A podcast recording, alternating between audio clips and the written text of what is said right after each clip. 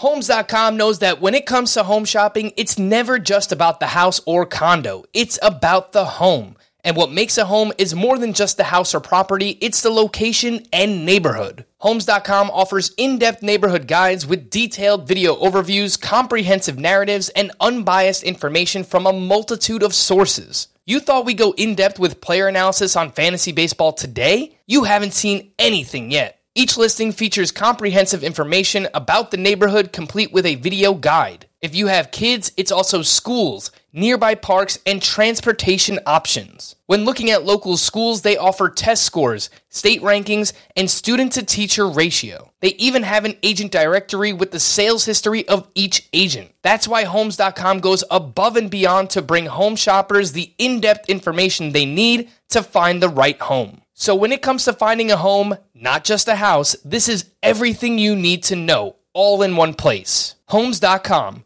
We've done your homework. Welcome to the Fantasy Baseball Today podcast from CBS Sports. High drive, center field, hit the wall, grand slam. This is magnificent. Got a fantasy question? Email fantasybaseball at cbsi.com. Get ready to win your league. Where fantasy becomes reality. Now, here's Frank, Scott, Chris, and Adam. Wowee! We all knew injuries would take place this season, but this weekend was basically The Walking Dead. Welcome to Fantasy Baseball today on a Monday, August 17th. Frank Stanfield here with Scott White and Chris Towers. Long time no see or talk, Chris. Happy to see that you guys are okay after all these injuries. Everything all right, guys? Uh, I I managed to avoid injury today. I, I might, you know, one of the rare people associated with Major League Baseball in any form who didn't get injured uh, this weekend. So, yeah, this um, it it was a tough one. I I have several roster spots that I really need filled by waivers tonight. So, uh, yeah, we'll see. It's not a uh, it's not a great place to be at. Um, but I guess the good news is lots of prospects are getting called up too. Yeah. Silver lining. Yeah, Glass look, you half gotta full. find a silver lining in every, in every cloud. I, okay? appre- I appreciate the uh, the positivity here, Chris. We're going to need that because you mentioned it throughout the course of the show today. Lots of waiver wire talk. We'll do some buy low, sell high pitchers, but uh, basically trying to help people fix their lineups heading into week five because between the Yankees and Bo Bichette, this news just came out. Ronald Acuna, it's Oh my! there's a lot going on. Scott, what's up, man? I just I just realized when you say Bo Bichette like you did, it sounds like Boba Fett. Wait, is re- you really like never realized that? I never realized that. That's amazing. Bo Bichette, Bo Bichette. Boba Fett. It was always Bo Bo Bichette. Bichette. Like my emphasis was on. I don't know. I never heard. Yeah, that. his uh, his son is named Django Shat. All right, with all that, let's jump right in. Oh my good goodness gracious! Scott, oh my goodness gracious, player of the weekend. Whatever you want it to be. Uh, so this is a little off the beaten path, but my oh my goodness gracious player is Yordan Alvarez. Because that's when I literally said, oh my goodness gracious. Actually, I did a couple times this weekend, but that's when I said it the loudest because after this long wait for him to be cleared of COVID 19, and, and for some reason, it seemed like even after was, he was cleared, it was a week at least until he showed up to the minor league camp. And then he's tearing the cover off the ball there by all accounts, but the Astros keep holding him back. Finally, he returns to the lineup. Homer's in his first game back. I think he had a double or something in the second game back. Things are going well. You're ready to activate him for the start of a new week. And he's out of the lineup Sunday, scratched at the last minute with knee pain. Knee pain. Yes, yes. That uh Not a new worrisome thing. development. No, no, not a new thing at all. It was being talked about back in March when we thought the season was about to start. And oh, would he be ready in time? Oh, his knees are hurting. Apparently, he played through knee pain all of last year. Apparently, uh, Dusty Baker at least said this is probably something he's just going to have to play through this year too. So I'm still planning on starting him, at least in my roto leagues with those deeper lineups to fill. But uh, I'm not not uh, not feeling too comfortable with that. Not feeling like I can necessarily count on him to be the savior of my offense. And there's not really much you can do either in the redraft league, Scott, because everyone knows that he's dealing with this knee discomfort. It's something he's been dealing with since spring training. You don't really want to sell low on Yordan Alvarez right now. I, I did just want to ask you from a dynasty perspective, how would you handle a situation like this, Scott? Like, I don't know if you own Alvarez in any dynasty formats, but it it just seems so weird that we have this 22 year old kid that is such a great hitter and a slugger, but we've said it before. It's just it's odd that he is a DH to start his career and he's already dealing with this. Yeah, it's a very I- weird situation they- from a they- dynasty. They league. don't. It's mysterious. They don't know why it's going on. He's had MRIs done. Like everything seems fine structurally. I don't know if he needs orthotics or something. Like I don't know what could be done here to rid himself of the knee pain, and if we, it'll ever be, he'll ever be ridden with it. As a guy in his early twenties, the first two years of his career, he spent playing. He spends playing through it. And there's always this threat of him having to uh, miss time because of it.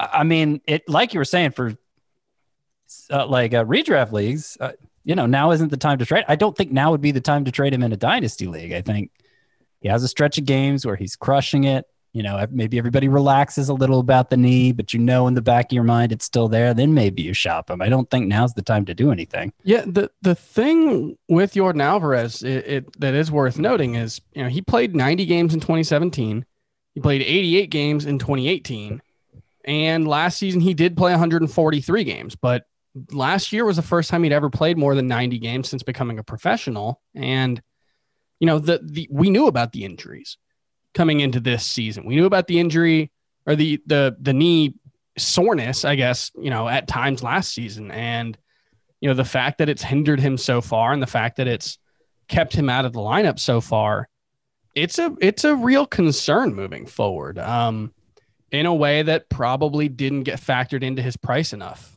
uh, at the beginning of the season Yeah, and his price was all over the place because back in March he was like a third, fourth round pick, and then with Yeah. all the whole COVID situation pushed him way down draft boards. And Friday you get him back, and it seems like you're all excited, and then boom, Sunday knee soreness.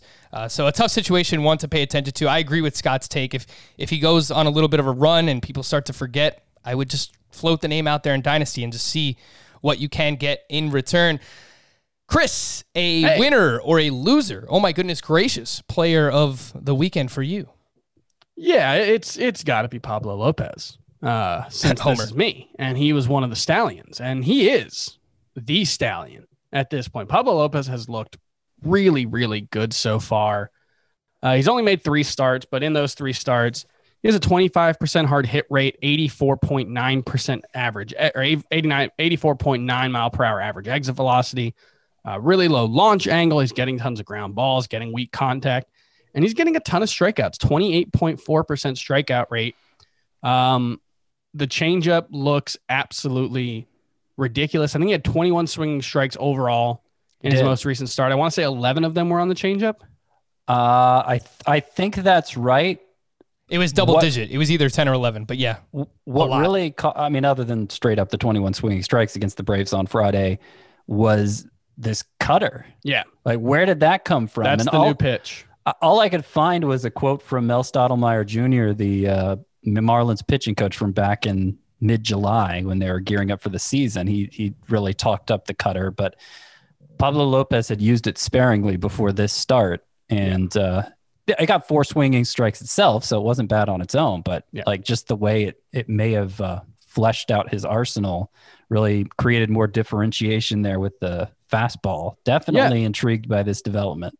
Yeah, I mean, you had last season a, a a curveball that had a 32.2% whiff rate, which is decent but not great. You had the changeup, which was 29.7, but did a really good job of limiting contact or limiting hard contact. And so you add in a cutter that you know doesn't have a great whiff rate right now, but the changeup and curveball both have really good whiff rates. And so it might be, just be that kind of thing that you know this pitch just helps everything else play up. Um, it's been really really fun to watch. He's looked really really good. And i don't know. I think pablo lopez you, you guys know i like the the the potential before all this. And you know he looks like a better pitcher even than you know the one who last year at the start of the season you know like i've talked about a couple times if you took out that really bad start against the mets where he gave up like 10 runs in three innings he had like a mid threes era for most of the the first half of the season Um, I think he started dealing with injuries a little later. So I'm excited about Pablo Lopez. I think he's someone who should be owned in uh, in all formats if you can. Yeah, I would have picked him up everywhere he's available. I think he's still available in more than 60% of CBS sports leagues, but that, that go. should change. Yeah, his ownership percentage is up to 40% on CBS. This week he goes up against the New York Mets. I have no problem starting him in that matchup. Uh, Chris, That real was, that was the team that bombed him last year. So That's true. I started him in that start. I brought that up before, so I, oh, I did too. I'm a little I'm a little sour on on Pablo, but no, he has looked really good so far. Uh, Chris, I'm just going to put him head to head with another pitcher I know you like and had a pretty good start over the weekend as well. Justus Sheffield. Who would you rather have between Sheffield and Pablo Lopez? I I would I, I want to see you know I know Sheffield a couple starts ago started throwing that slider a lot more. I haven't seen if he had kept up with that, but off the top of my head, I would say uh, Pablo Lopez. Sheffield had only four swinging strikes in today's game, like total, not not on the slide, total. After 13 last time in what was a really good start. I mean, one earned run in six innings. It was a good start, but that's that's uh Yeah, I'd rather have Pablo. yeah, that's not winning me over. Yeah, I agree. I would I would take Pablo Lopez over Sheffield as well. I'm interested in both, but I like Lopez more. Uh, the oh my goodness gracious player of the weekend for me is uh, Trevor Gott. If you started Trevor Gott over the weekend in a roto league, he gave you You got you got got one inning, one inning, four homers, Yep. nine earned runs, five hits, two walks. That's an 81 ERA and a 7.00 whip. So, Yeah. Trevor Gott, thank you because uh, I started you in a few roto leagues this weekend. Uh, yeah, five home runs, five walks, three strikeouts on the season uh, for Trevor Gott. Oh, gosh. you, Um, you get so obsessed, or at least I do, with who's getting the saves and how consistently they're they're the team's turning to them for saves that somewhere in there you lose sight of how good the pitcher actually is. Right.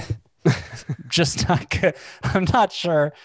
Well, th- but that's the problem this year is like if you want saves with the way things have gone so far, you're gonna have to start some bad pitchers. There's there's no way around that unless you just punt saves, and maybe you should.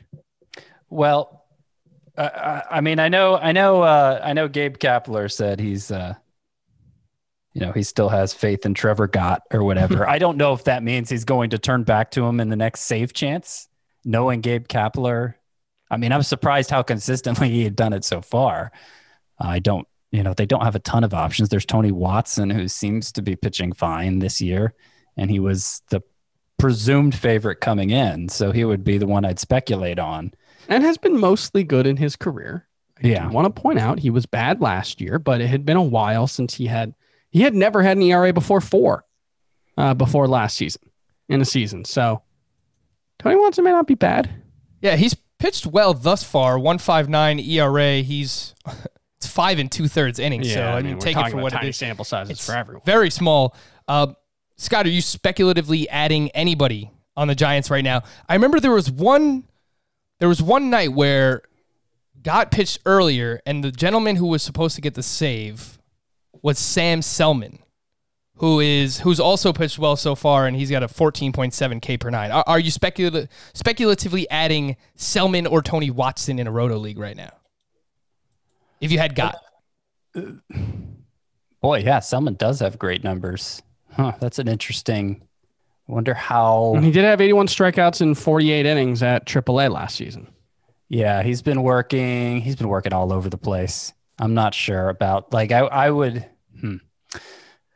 Uh, I, I would not be so quick to drop Gott. First of all, especially since Kapler gave him a vote of confidence. Like I feel like if I was handicapping this, I'd go Gott one, then Watson, then Selman is the speculative play. But like if you're looking to add a safe source off waivers, and need to double check to see how available he is. But Drew Pomeranz is the Padres closer now. And Yeah. that is somebody who you don't have to worry about how good he is. He is awesome.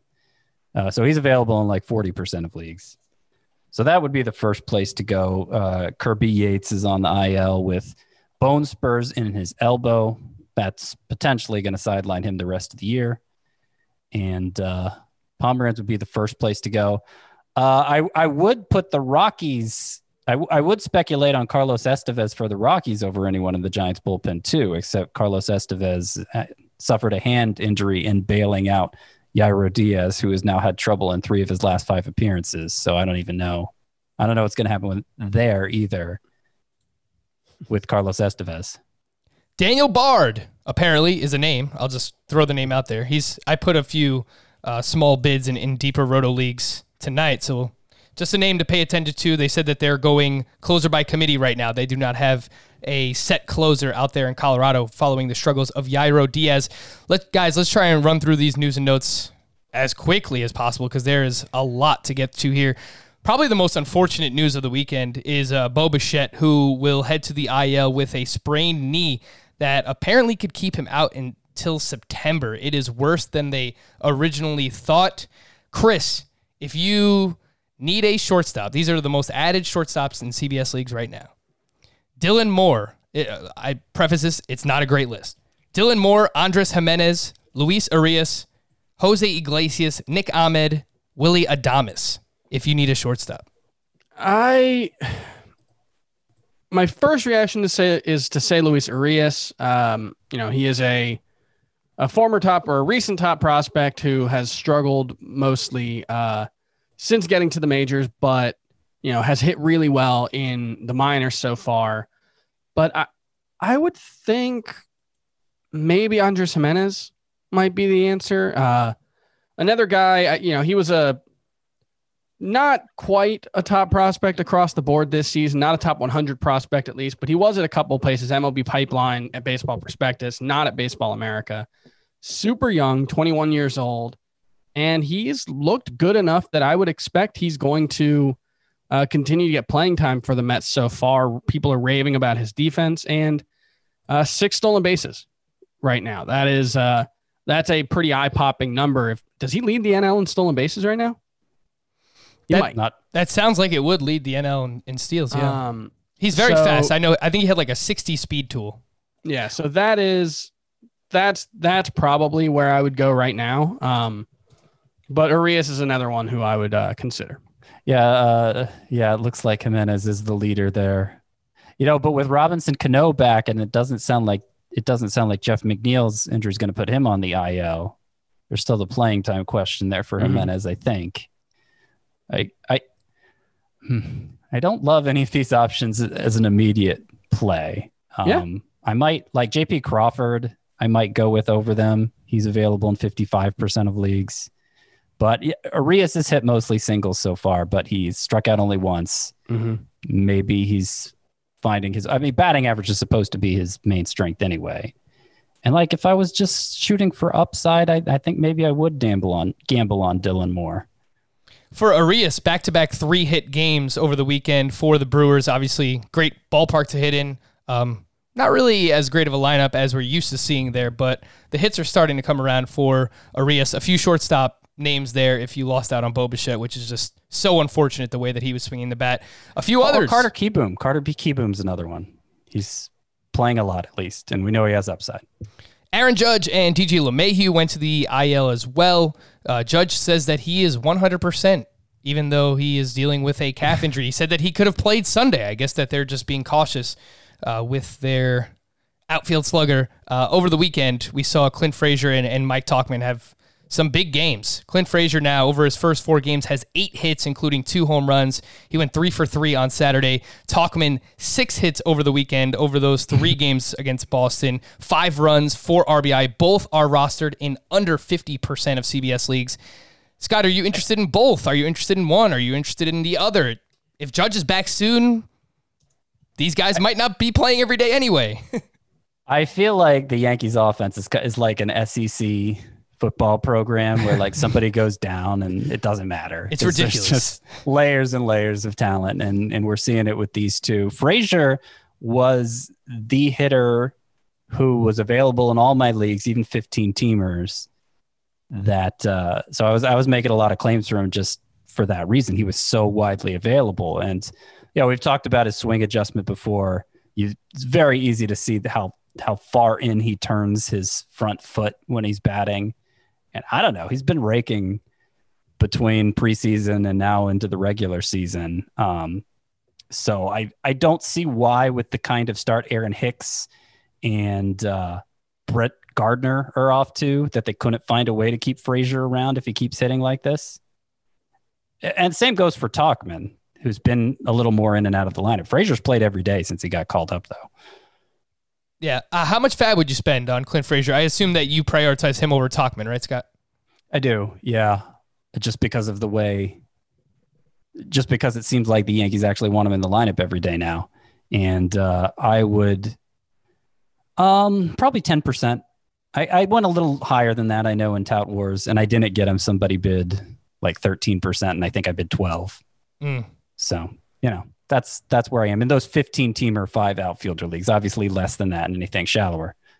Uh, Tyler Wade, just another name to pay attention to. We don't really know the extent of how long DJ LeMahieu is going to be out. He's dealing with a thumb injury. Tyler Wade started on Sunday at second base. He was batting ninth. Uh, he's a name that you can look at in deeper leagues as well. The Yankees plan to activate Aroldis Chapman on Monday. Miguel Andujar was recalled. He was not in the lineup Sunday.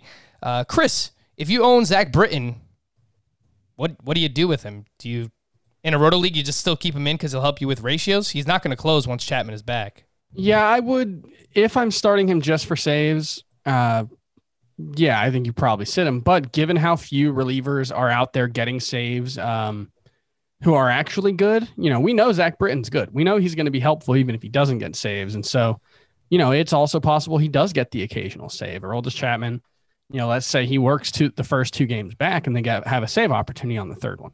It's going to be Zach Britton who gets that. And so, you know, he's definitely not someone you have to keep starting, but given no how strikeouts, that's the problem. Like sure, well, middle I mean, reliever he's- play, you at least yeah. want them to have a good strikeout rate.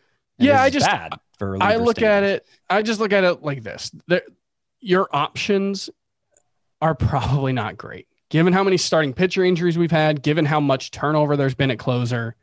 Uh, your your next guy up as at, at pitcher is probably not a particularly good pitcher, and so at some point you're going to have to make the decision uh, to try to protect your ratios in a Well, I- season where everybody seems to be blowing up. I just wonder if it's worth dropping him for somebody like Chad Green or Sure, maybe.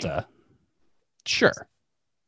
It's it's worth noting that Chapman has not been the model of health either. He's had this knee injury the past couple of years, and you know he's Yeah. he's no sure thing. He's been a little bit shaky at times. So uh, obviously, it's much easier to do if you own both of them. But I assume that's not the case for everybody. But keep that in mind uh, with Zach Britton. Ronald Acuna went to the IL this weekend as well with that wrist injury, retroactive to August 11th. Michael Brantley to the IL with right, right quad discomfort, retroactive to August 12th. We already spoke about Yordan Alvarez. Uh, Dodgers catcher Will Smith to the IL with a hand injury. Top prospect Keibert Ruiz was called up and he homered Sunday in his first at bat. Scott, in two catcher leagues, would you rather add Austin Barnes or Keibert Ruiz? You know what? I'll throw Pedro Severino in the mix too, who admittedly, Scott, I know his underlying numbers are not good because I looked into him on StatCast. It's gross, mm-hmm. but he just keeps hitting. He went three for three with another home run Sunday against Max Scherzer. Yeah, I would add Severino over those two. I would add Austin Nola over those two, who didn't start out as catcher eligible, but he is now. And another guy you don't really understand why he hits as well as he does, but it's carried over from last year, and he's playing a lot for the Mariners. So, I mean, the problem with Ruiz, big prospect, but it's mostly contact skills and, and defense. Not a lot of power. 420 slugging for his career in the minors, and it didn't really improve on the way up the ladder. And I, I think I think those at bats will be be split split pretty pretty evenly between him and Barnes. Strasburg went back on the IL with that nerve issue in his hand. Uh, Franmil Reyes was hit by a pitch in the ninth inning on Sunday. X rays came back negative. He is on fire. Seven multi hit games in his last nine. He had a double dong on Sunday as well. That is Franmil Reyes. Jean Segura was pulled with a hamstring on Sunday. Jacob DeGrom, dealing with a neck injury, was scratched on Friday. He played catch on Sunday and, quote, felt better, per Mets manager Luis Rojas. Uh, Chris, if you own Jacob Degrom, are do you feel comfortable starting him this week? Yeah, I think you got to. Fair enough. Yeah. I mean, with all these have- injuries going look. on, I mean, what are you going to do? Frankie who, who do you have who you feel good about starting? Right. Frankie You'd rather Montas. you. There's a decent chance you'd rather get a zero from Jacob Degrom than something from whoever you would start instead. Yeah, you're, you're not wrong. Frankie Montas was scratched Friday with a back injury. He is on track to pitch Tuesday in Arizona. Wil Myers was out Sunday with back tightness. Tyler Chatwood was plas- placed on the IL with mid back tightness, which means Alec Mills remains in the rotation. Let's go, Chris. These guys are not hurt. I, I know that you're a big uh, Alec Mills guy, or you've dubbed me and Mi- uh, Alec Mills guy. Oh, You he, definitely- yeah, I don't know he's, if he's, definitely an, he's an Alec Mill detractor. You're the you're definitely the Alec Mills guy, and I'm I'm happy for you. I'm I'm happy for me too. He's pitched well for the most part. These guys are not hurt, but they were placed on the restricted list on Friday. Mike Clevinger and Zach Plesac. Scott, we're getting a lot of questions about what to do with these guys. If you own either or both, do you start them this week? I I, I think it's pretty risky. I think it's pretty risky. Um, I probably wouldn't. They need to be down for ten days before they can return, which means potentially that Cleveland could call one of them up to start Sunday, and you, we could get a start from them. It's also possible they put someone on the IL between now and then, and then they could call up either one. They do have a need in their rotation, I think Thursday or Friday and I'm not sure who they turn to for that. They already have Adam Plutko filling one of those spots, and he was terrible this weekend. Um, so I don't like I their GM said this wasn't uh, punitive. It was obviously punitive, right? Well, yeah, like I, I think, I, well, it, but like he said it wasn't punitive, but he did say it was like the team. It, it kind of sounded like the team basically just didn't want them around. yeah, Like regardless of whether it was like a punishment, it was like a like we don't trust them kind of thing. At least that's what it sounded like to me.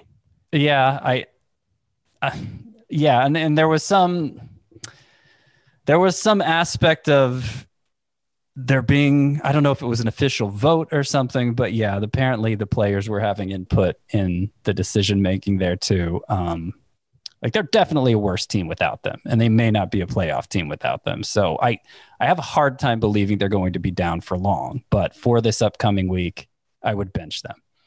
Scott, yay or nay, would I- you start someone like Tony Gonsolin, who is in line to start Tuesday against the Mariners, which is a great matchup? He is 18% rostered, four and two thirds shutout last time out with eight strikeouts. I could see myself doing that if I wanted to roster Gonsolin, but that would be just a spot start, presumably, just one more start. So I'm not, I'm not sure I'd make the space for him. I do want to make say one name for the Indians, and that's Triston McKenzie, who uh, was, you know, argue I think believe their top prospect a couple of years ago. He's dealt with injuries over the last couple of seasons, but he's still only 22. Uh, missed missed 2019 with back and pec injuries, but apparently he's looked pretty good in camp, and uh, you know, I, maybe he's someone who gets called up. I know they they've got a lot of depth in the rotation, but uh, a name to remember is Triston McKenzie. Rich Hill could join the Twins rotation for a start during their upcoming series against the Brewers. He threw 60 pitches at their alternate site on Friday. Scott, would you start Rich Hill? Only if I was desperate. If it was, if it was between him and a zero, if it was between him and Zach Plesac, let's say, then I would throw Rich Hill in there. But I don't necessarily trust that it's going to happen or that he'll last particularly long in that start. Another weekend, another positive COVID test, this time for a Reds player. The Reds and Pirates games Saturday and Sunday were postponed. The hope is that the Reds will play the Royals like normal on Tuesday. I saw a bunch of tweets from Jon Heyman before this about like airline tickets and something being purchased. It looks like they are traveling to Kansas City. They're getting ready for that. So, Yeah, I think they were still waiting. So everybody tested negative on Saturday except for this one player, and and then Sunday they want the results there. I mean, it's it's looking pretty good, but you know they could have three positives when the next round of testing comes back, and and that could, you know, put them on the sidelines for a week or more. So definitely got to be careful with your Reds and your Royals and your Cardinals, sadly, is the team they're playing at the end of this upcoming week. They can't afford to miss any more games. Uh, but you know, if if everything sounded good leading up to the lineup lock, I'd probably roll with him. Lewin Diaz, the first base prospect for the Marlins, for Chris's Marlins, was called up this weekend and he made his first start Sunday. Chris, in 30 seconds or less, what is your interest level in Lewin Diaz? Uh, not particularly high. Yeah, he is an interesting prospect. Uh, started hitting a little better once the Marlins acquired him last year, but not a surefire thing. You know, kind of a borderline top 100 guy. And sounds like everyone for the Marlins who was out uh, is cleared to return. And so there's going to be a lot of roster moves over the next week for the Marlins, getting guys back in. And I'm not sure where that would leave Lewin Diaz, especially because he is, from what I understand, pretty much a first base only guy. And even if they wanted to try him out in the outfield, they've got too many guys there too. Speaking of prospects, Anthony Fenech of the Detroit Free Press mentioned on 97.1 the ticket in Detroit that he believes Casey Mize is likely to debut with the Tigers next week. Speculation, so we'll see what happens with Casey Mize. Corbin Burnes will start for the Brewers Tuesday against the Twins. Spencer Howard left his start Friday with a blister, plus he was not very good.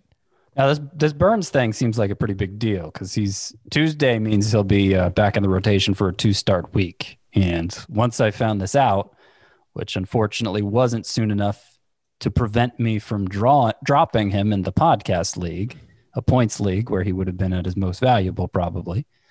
Uh, once I found that out, I put him at the top of the sleeper pitchers for this upcoming week. Burnes, obviously, the matchup against the Twins, it could be better, but his second matchup is a really favorable one. It is against the Pirates.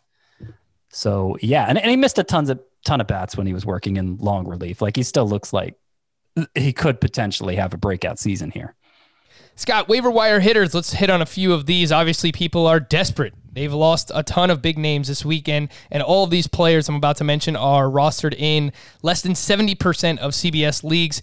Teoscar Hernandez, six hits over the weekend, including three home runs. Uh, Dom Smith, multiple hits, including a home run in four of his last five games. Robinson Cano, lot to like early on in the season. He wound up getting hurt. If you lost DJ LeMahieu, someone who might interest you, obviously Robinson Cano. Kole Calhoun, um, a home run in four of his last six games. He's quietly been pretty good, and he's leading off for the Arizona Diamondbacks now. And Shin-Soo Choo, who's also heating up, seven starts in a row, eight hits during that span with three steals. So Teoscar Hernandez, Dom Smith, Robinson Cano, Kole Calhoun, Shin-Soo Choo. What do you make of this group, Scott? I mean, they're all useful. They all have uh, they they all they all would matter in in a certain way. Hernandez and Calhoun, I, I don't think they're going to be much more than cheap power sources, which in five outfielder roto leagues that matters. Cano and Dom Smith are the two that interest me most. Dom Smith inherits a starting job, obviously, with with Yoenis Cespedes opting out. He hasn't started against a lefty yet since that happened. There was a string of righties that they faced, but obviously he made a strong impression during that string of righties, homering four times, elevating better this year, hitting the ball really hard. I know he turned a lot of heads in camp, they were wondering how they were going to get him in the lineup. And uh, like I could see him having the breakout that turns him into a must start player, which I don't really see happening for Hernandez or Calhoun.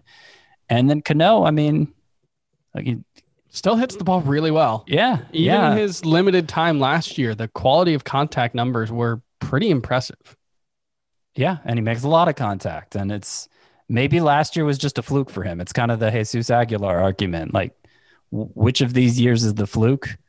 Well, maybe in Aguilar's case, it wasn't 2018, but 2019. And maybe in Cano's case, he wasn't really on the decline last year. It was just an off year. So Scott, you said you mentioned Dom Smith is a name that you really like from this group. Where does Dom Smith rank among you know Dylan Carlson, who was a very popular pickup um, Friday, and of course over the weekend he's sixty one percent rostered, and Clint Frazier, who we already spoke about. So rank those three: Carlson, Clint Frazier, Dom Smith. So I think I have to go Carlson number one there, especially since I'm not completely sure about Dom Smith's playing time. But you sound so hesitant though, Scott. It sounds like you don't you don't want to go Carlson. I, I know, I know.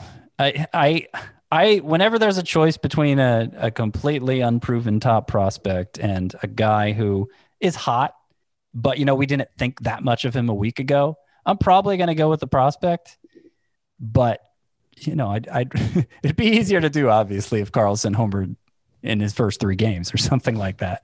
I'll go Carlson one, I'll go Smith two, I'll go Frazier three. We um we should mention Luis Garcia, right? He got called up after uh, we recorded on on Thursday night. Yeah. So, Right. top Yeah. prospect for the Nationals. He's a he was a top 100 guy pretty much across the board. Scott, I don't know if he was one of your top 100 fantasy prospects. He, His- he wasn't. He had a terrible year last yeah, year. Yeah, he's one of those guys who like he was he's 20 right now. Uh, I think he might have just turned 20 a couple months ago, and so the numbers are pretty mediocre. 685 minor league uh, OPS doesn't really steal a lot of bases, but he was so young playing his entire. He turned 19 during his first season in Double A, so he's someone who you know if they're calling him up now, and the Nationals have been pretty aggressive with their hitting prospects. Uh, but if they're calling up him up now, it, it may mean that he just made a leap at camp.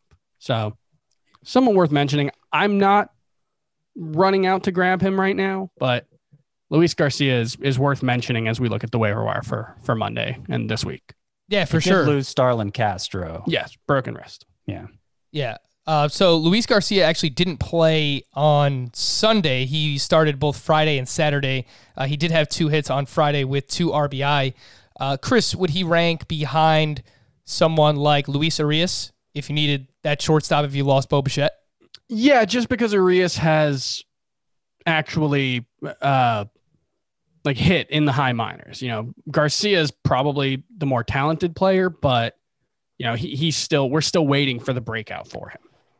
Let's stick with you there, Chris. Some waiver wire pitchers. People are desperate and they need help. We mentioned Lopez and Justus Sheffield at the top. Um, Scott also mentioned the you just had four swinging strikes. It was against the Houston Astros, a team that typically does not strike out very much. So Justus Sheffield, six innings, six hits, two runs. One of those were earned. Only one walk, four strikeouts.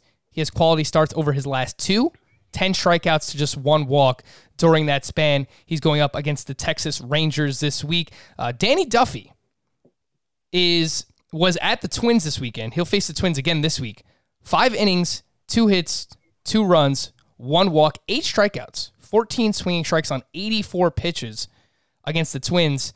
Uh, Elieser Hernandez, another Marlin, against the Braves over the weekend on Sunday specifically. Five innings, five shutout innings, nine strikeouts, 15 swinging strikes. Uh, and then Kevin Gausman, we saw 11 strikeouts. His next start is against the Angels. So, Chris, rank Pablo Lopez, Justus Sheffield, Danny Duffy, Elieser Hernandez, and Kevin Gausman. Uh, I think I go Lopez, Sheffield, and Gausman are close. Hernandez, and then Danny Duffy's last. Um, Elias Hernandez, kind of a one pitch pitcher. You know, he's got a really good slider, although, um, you know, I think his fastball velocity's up a little bit so far. You know, maybe that's something. This was obviously uh, a very impressive start, albeit against a, you know, Ozzy Albies and uh, hey, Ronald Acuna Atlanta Braves lineup, but still, you know, it's it was impressive enough to uh you know to to be on your radar. He he did get seven swinging strikes with the fastball, eight with the slider today. Um, but he really is just like a one pitch pitcher. I I agree. Pablo Lopez is number one for me, but number two is Kevin Gausman, and I don't know.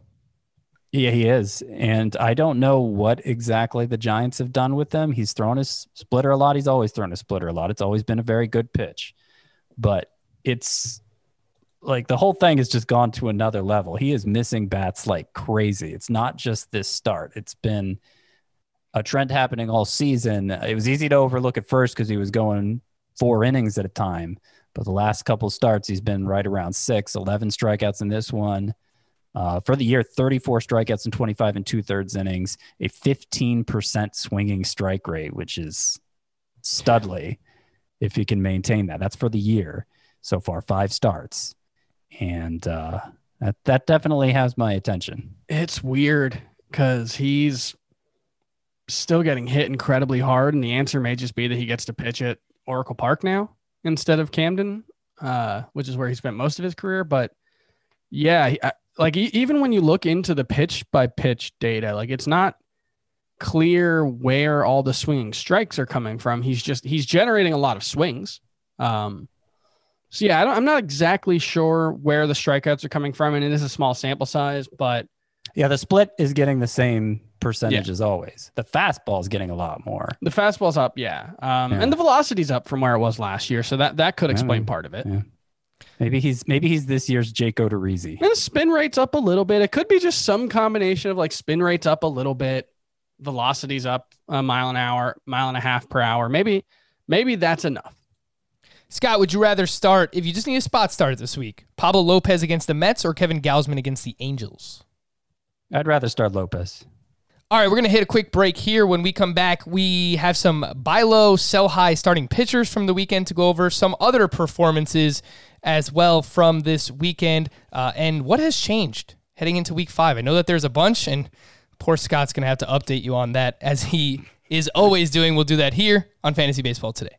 The all new Hyundai 2024 Santa Fe is equipped with everything you need to break free from the dull work week and embark on an adventurous weekend with your family. The all new Hyundai Santa Fe's features like available H-Track all-wheel drive, standard third row seating, available dual wireless charging pads. Nothing beats a weekend away with the family in the great outdoors, whether it's camping, hiking, river rafting, or anything in between. With third row seating, nobody is left out. The entire family can experience the thrill together, and nobody wants a dead phone. Available dual wireless charging pads make it so nobody gets stuck and we can check our fantasy baseball teams together. Learn more about the all-new Hyundai Santa Fe at hyundaiusa.com. Call 562-314-4603 for complete details. Passion, drive, and patience. The formula for winning championships is also what keeps your ride or die alive. eBay Motors has everything you need to maintain your vehicle and level it up to peak performance. Superchargers, roof racks, exhaust kits, LED headlights, and more. Whether you're into speed, power, or style,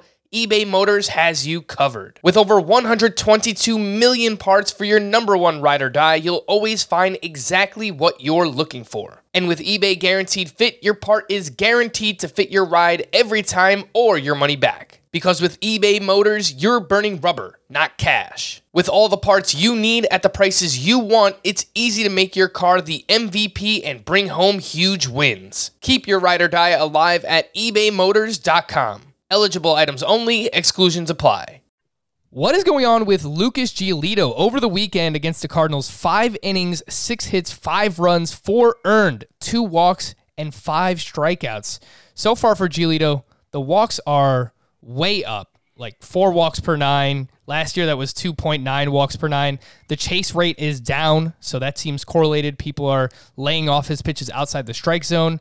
Uh, and his changeup, that was his Best pitch last year. When people are making contact on that pitch, a 42% line drive rate and a 161 weighted runs created plus. Scott, how worried are you about Lucas Giolito moving forward if you own him? And if you don't, would you be looking to buy low? Well, I think it's important to remember that his numbers are skewed greatly by that very first start when he gave up seven earned runs. Uh, the the previous three prior to this weekend were good. I mean, if you asked us this after his fourth start, we would say, "What do you mean? What is there to worry about, Lucas Giolito?" So that's that's important to remember. It's always also important to remember it hasn't even been a month yet, and if you go look back at pitcher stats after April of last year, there would be some very screwy things happening there too. I think there's been enough positive here that I'm really not that worried. Yeah, he needs to stop walking so many. Um, if the changeup remains less than it was last year, you know he's going to be a worse pitcher. But it, that's that's influenced by the sample size too. There's just really no substitute for sample size, yeah, and that's that's really that's the problem with all forms of analysis right now. But I, I would say my my greatest source of comfort with Giolito is just that he was coming off back to back nine strikeout efforts, and he's probably still going to be valuable in the long run. Uh, what do you do with him? I, I think I just keep starting him. His next two starts, speaking of starting him, are projected to be, and these things can change very quickly in baseball this season, as we've seen, projected to be the Tigers and the Pirates. So that should hopefully help Lucas Giolito. Those are two of the better matchups so far this season. Chris Walker Buehler At the Angels this weekend, four and two thirds, six hits, five runs. Four of those were earned, one walk, five strikeouts. His strikeouts are, are down a little bit this year. His walks are way up, 4.3 walks per nine.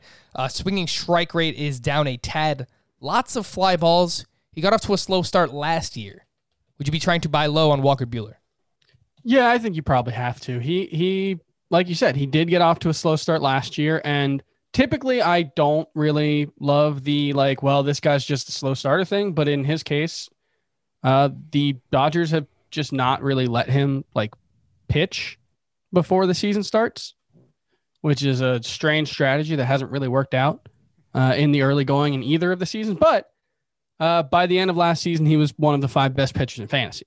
And so my assumption is he'll get there. I think this is mostly just rustiness. Like he's had a couple of starts where the walks have been up, but you know, it, it's not like there are any super alarming signs in his profile. The velocity is where you you think it should be. Um, you know, he's still throwing four different pitches with regularity. So I don't really see any reason to be overly concerned or really concerned at all about Walker Buehler. Um, it's more just that if in 2021, you know, in March, the Dodgers aren't letting him throw in spring training, maybe downgrade him a bit because he might get off to a slow start.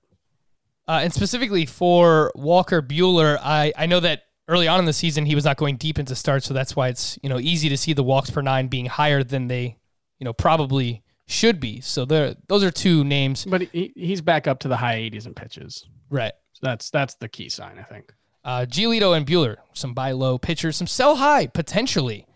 Scott, let us know. What do you think about this group? Uh, Merrill Kelly, another great start over the weekend, six and two thirds shutout against the Padres, seven strikeouts. 12 swinging strikes on 96 pitches. He's got a 171 ERA, a 372 XFIP. Doesn't get a ton of swinging strikes, but the control has been really, really good for Mer- Merrill Kelly so far. Cristian Javier, six innings of one hit ball, three walks, and five strikeouts against the Mariners. He has a 7.6% swinging strike rate. His next start is in Colorado. Don't love that. Walker mm-hmm. Buehler uh, seven innings of two run ball against the Mets this weekend. Uh, entering this start, he had a 3.9 K per nine. So he's pitching to more contact. I don't know how you know big of an issue or how much you worry about that. And then Dinelson Lamet. I'll just bring it up just because he's been awesome. You don't have to sell high. It, it could just be he's really good. Uh, six innings of one run ball, eight strikeouts. And I really like that the walks are down this year for Dinelson Lamet, just 2.54 walks per nine thus far. Scott, the pitches he's been limited a little bit. He's been 84 pitches or less in four of his first five starts this season Dinelson Lamet. So Merrill Kelly, Cristian Javier, Zack Wheeler, and Lamet. Scott, do you want to sell high on any of these guys? And if so, which one? Uh, I could see myself selling high on all of them except maybe Lamet, and of course, it just depends on how what you're getting back. Like I would, I would still take Lamet over like I would still take Buehler over Lamet. I would take Giolito. Like if you could sell high for somebody who we trust as an ace coming in and hasn't given us clear reason to think they're not an ace anymore, I would still do that. But the guys I just don't really believe in what they're doing so far, just straight up don't believe it. Kelly, I mean, would be high on that list uh, because it's mostly just built on insane control, and I'm not sure insane control and weak contact, and I think that's that's never uh, a skill set I'm going to buy into that heavily at a time when players hit the ball so hard and so far. I, what the one I'm really wondering about is Wheeler because he's just not missing any bats at all, and it's just so out of character for him. And like he has eight strikeouts and four starts or something. No, no, that's not quite right. But what was it? Twelve strikeouts total and four starts. Zack Wheeler, three strikeouts a start is what he's averaged. It's weird. Yeah, Really weird. He's putting the ball on the ground a lot, but I don't know. Just the fact that he's been so bankable so far, I think somebody freaking out for pitching might be able to give up a lot for him. They obviously want to give up pitching for him, so you have to weigh that, weigh your own needs in that. But I could see you pulling off a sell high trade with him. I'm just just a little worried about that. Obviously, a good track record there. My only counter that to that would be that you if you're like an eight and a half to nine K per nine guy, you'll probably at some point go through a stretch like this. That's Um, fair. That's fair. I, I, I don't want to say I'm panicking over Wheeler. I'm I'm not. Like I don't think there's anything wrong with holding on to him. I don't think it's all going to come crashing down. I just he's going to have some rough times ahead because he hasn't yet. And you know, I just wonder how much how much has actually changed with him with the strikeouts being down. Um, I don't know what you can get for Cristian Javier, but there's no way I'm starting him at Coors Field. I know I've recommended uh, Gallen at Coors Field. I've recommended Lynn at Coors Field, and it went very well for both. I don't think I can recommend Javier there. I think that could go very poorly for him. Yeah, speaking of Lance Lynn in uh, Colorado on Friday, I believe it was, that was a complete game.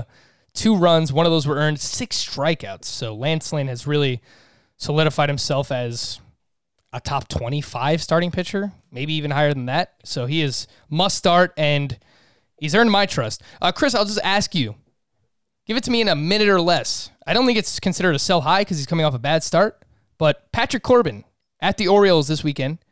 Five innings, five runs, only two strikeouts. His fastball is averaging 90 miles per hour this season. Last year, it was 92. His swinging strike rate is also down about 3%.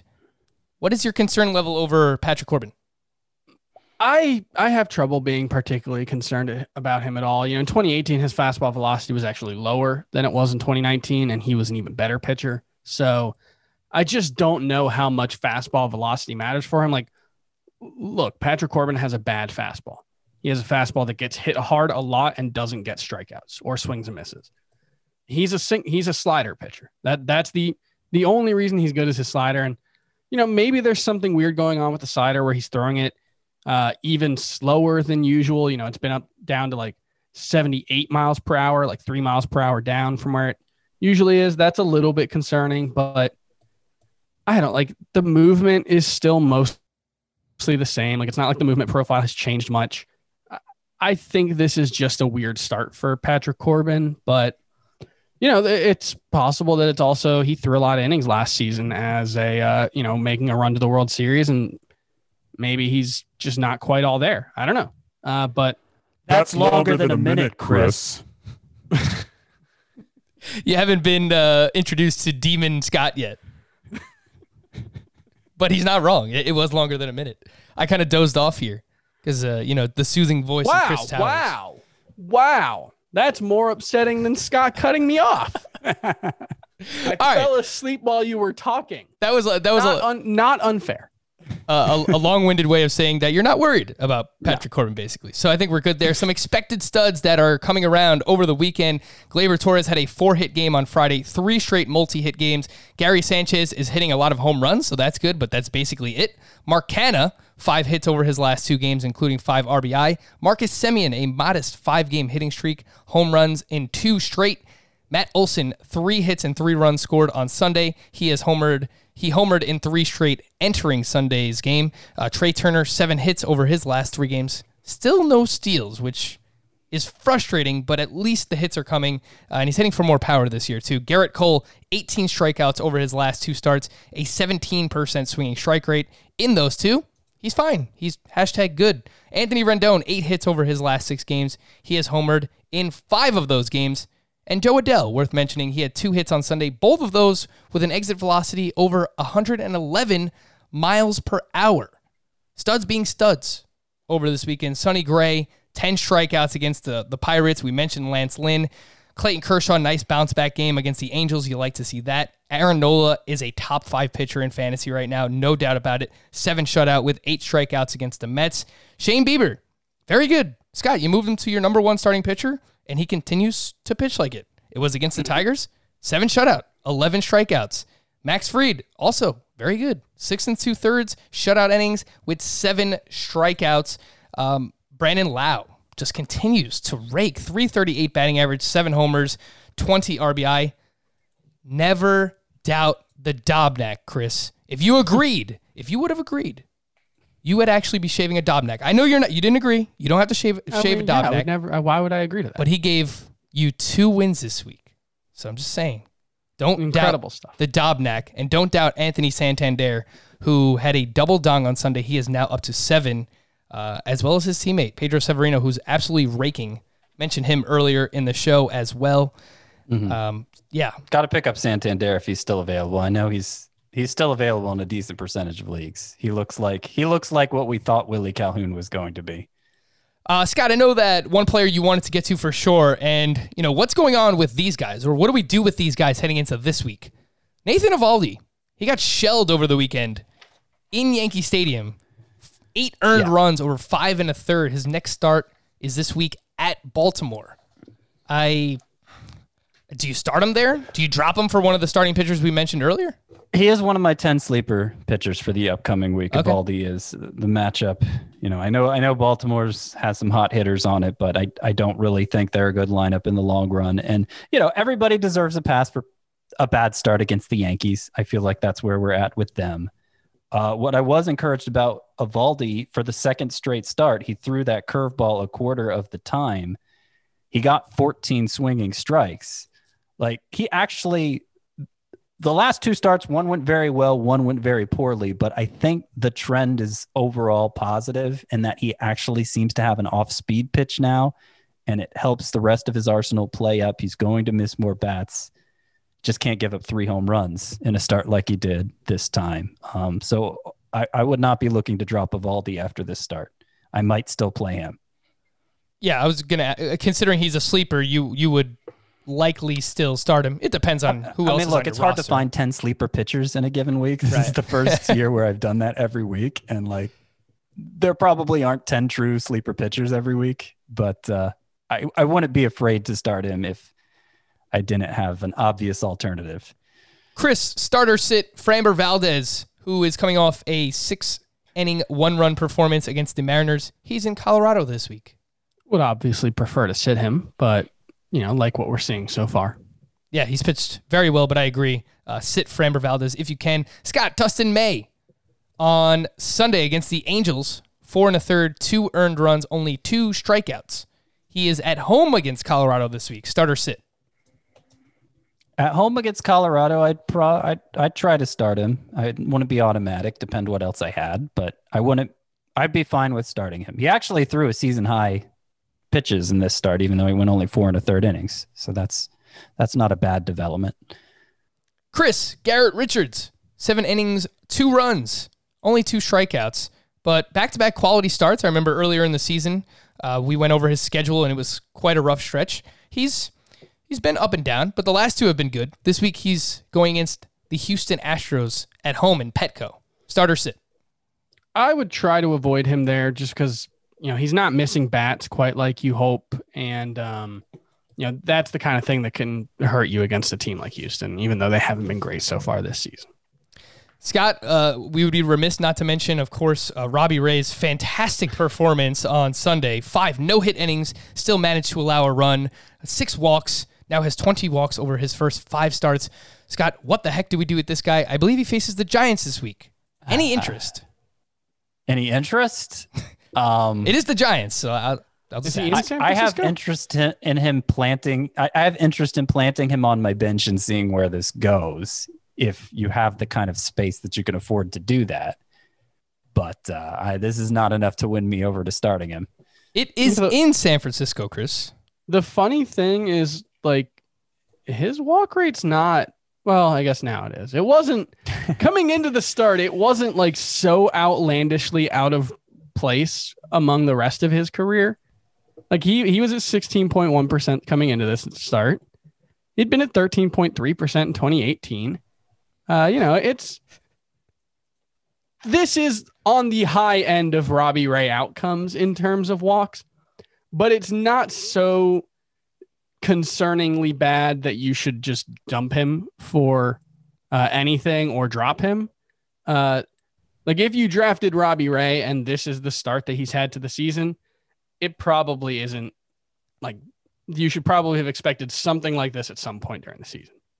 I would drop Robbie Ray for Pablo Lopez, but that's just me. 7.4 walks per nine entering Sunday. 8.8, I believe, is what it's up to. I, I- Oh I would do that too, Frank. It's not just you. Yeah. I think that, okay, that's fair. He Pablo, walks I mean, everybody, stud. He has a 59% fly ball rate and a 50% hard contact. So like he gives up free Oh, passes wow, yeah, and then he, a gives up 17% fly ground ball balls rate on the season. and home run. Like oh my god, he's just Jeez. he is an absolute mess, man. Just All right, just ignore everything I said. This is like way worse than a typical Robbie Ray oh my god. start. This is yeah, just uh, yeah, just ignore me. Imagine thinking that he was going to finish top three in, in, in Cy Young voting. Just kidding. I love you, Adam. uh, Scott, I know that there's a lot that's changing currently up to the minute for week five. Oh, this is not up to the minute. What What's the latest, man? What do you have uh, regarding any changes that you've had to make?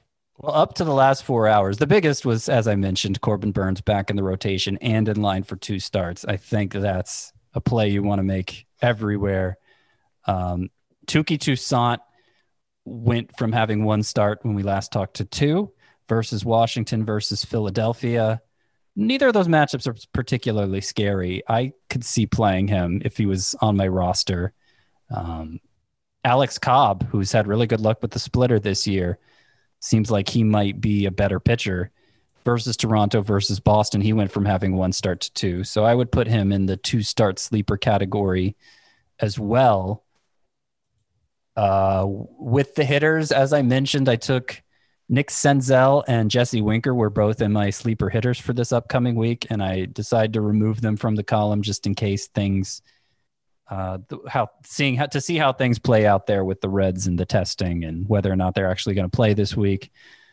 I added Eric Hosmer to the list, who has started six of seven for the Padres and homered in two of three, and still seems to be going strong there with the fly balls. Seems to be past the stomach issues, so that's very encouraging. I added Nick Solak there, who had a couple doubles and a home run Saturday. I like the, tech, the Texas Rangers matchups this week. Uh, yeah, you could go to the site and check out the other sleeper hitters, but those were some changes I made. And, uh, you know, keep an eye out for Rich Hill. He could be back this week. Also, um, I think there was one other pitcher. I can't remember now, but yeah, that's that's probably the short version of the changes I made.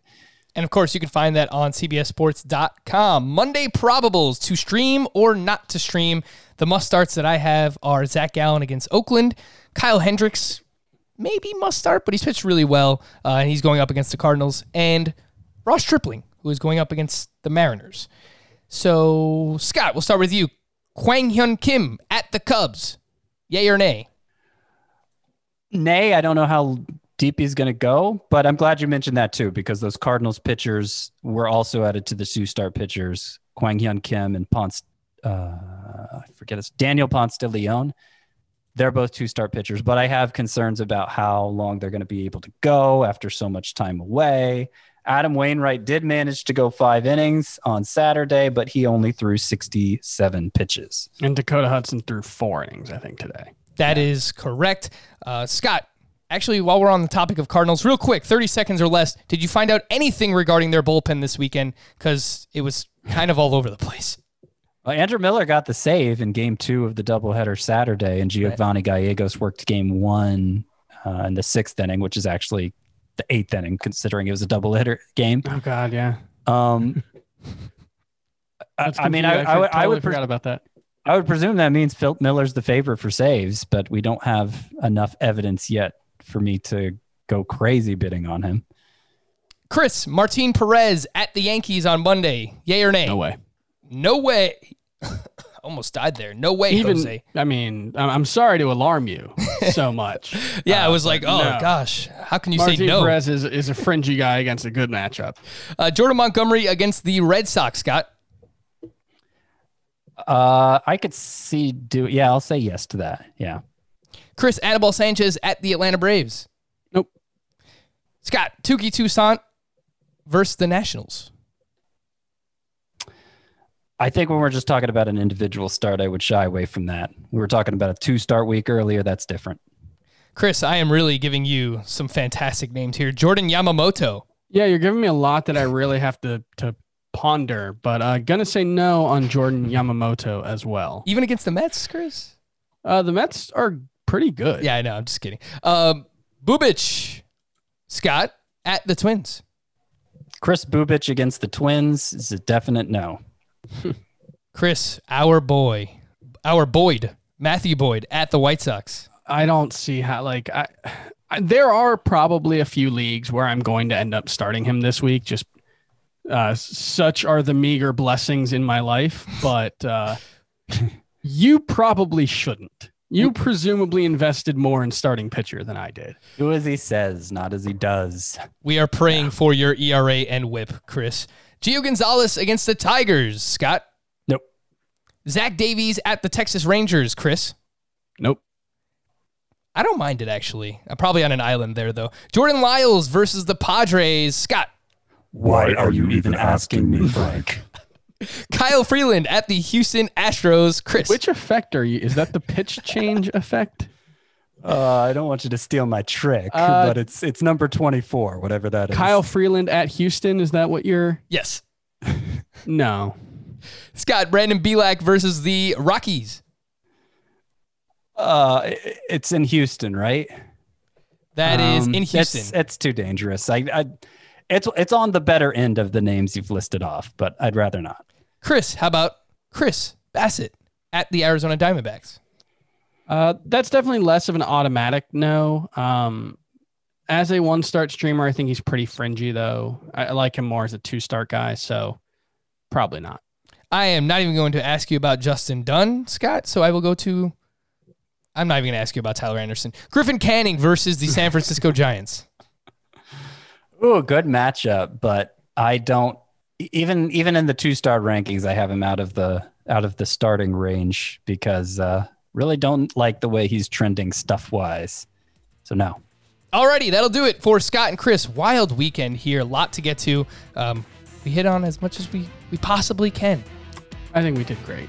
I, you know what? Thank you, Chris. For Scott and Chris, I am Frank. Thank you all for listening and watching Fantasy Baseball today on our YouTube channel. We'll be back again tomorrow. Bye bye.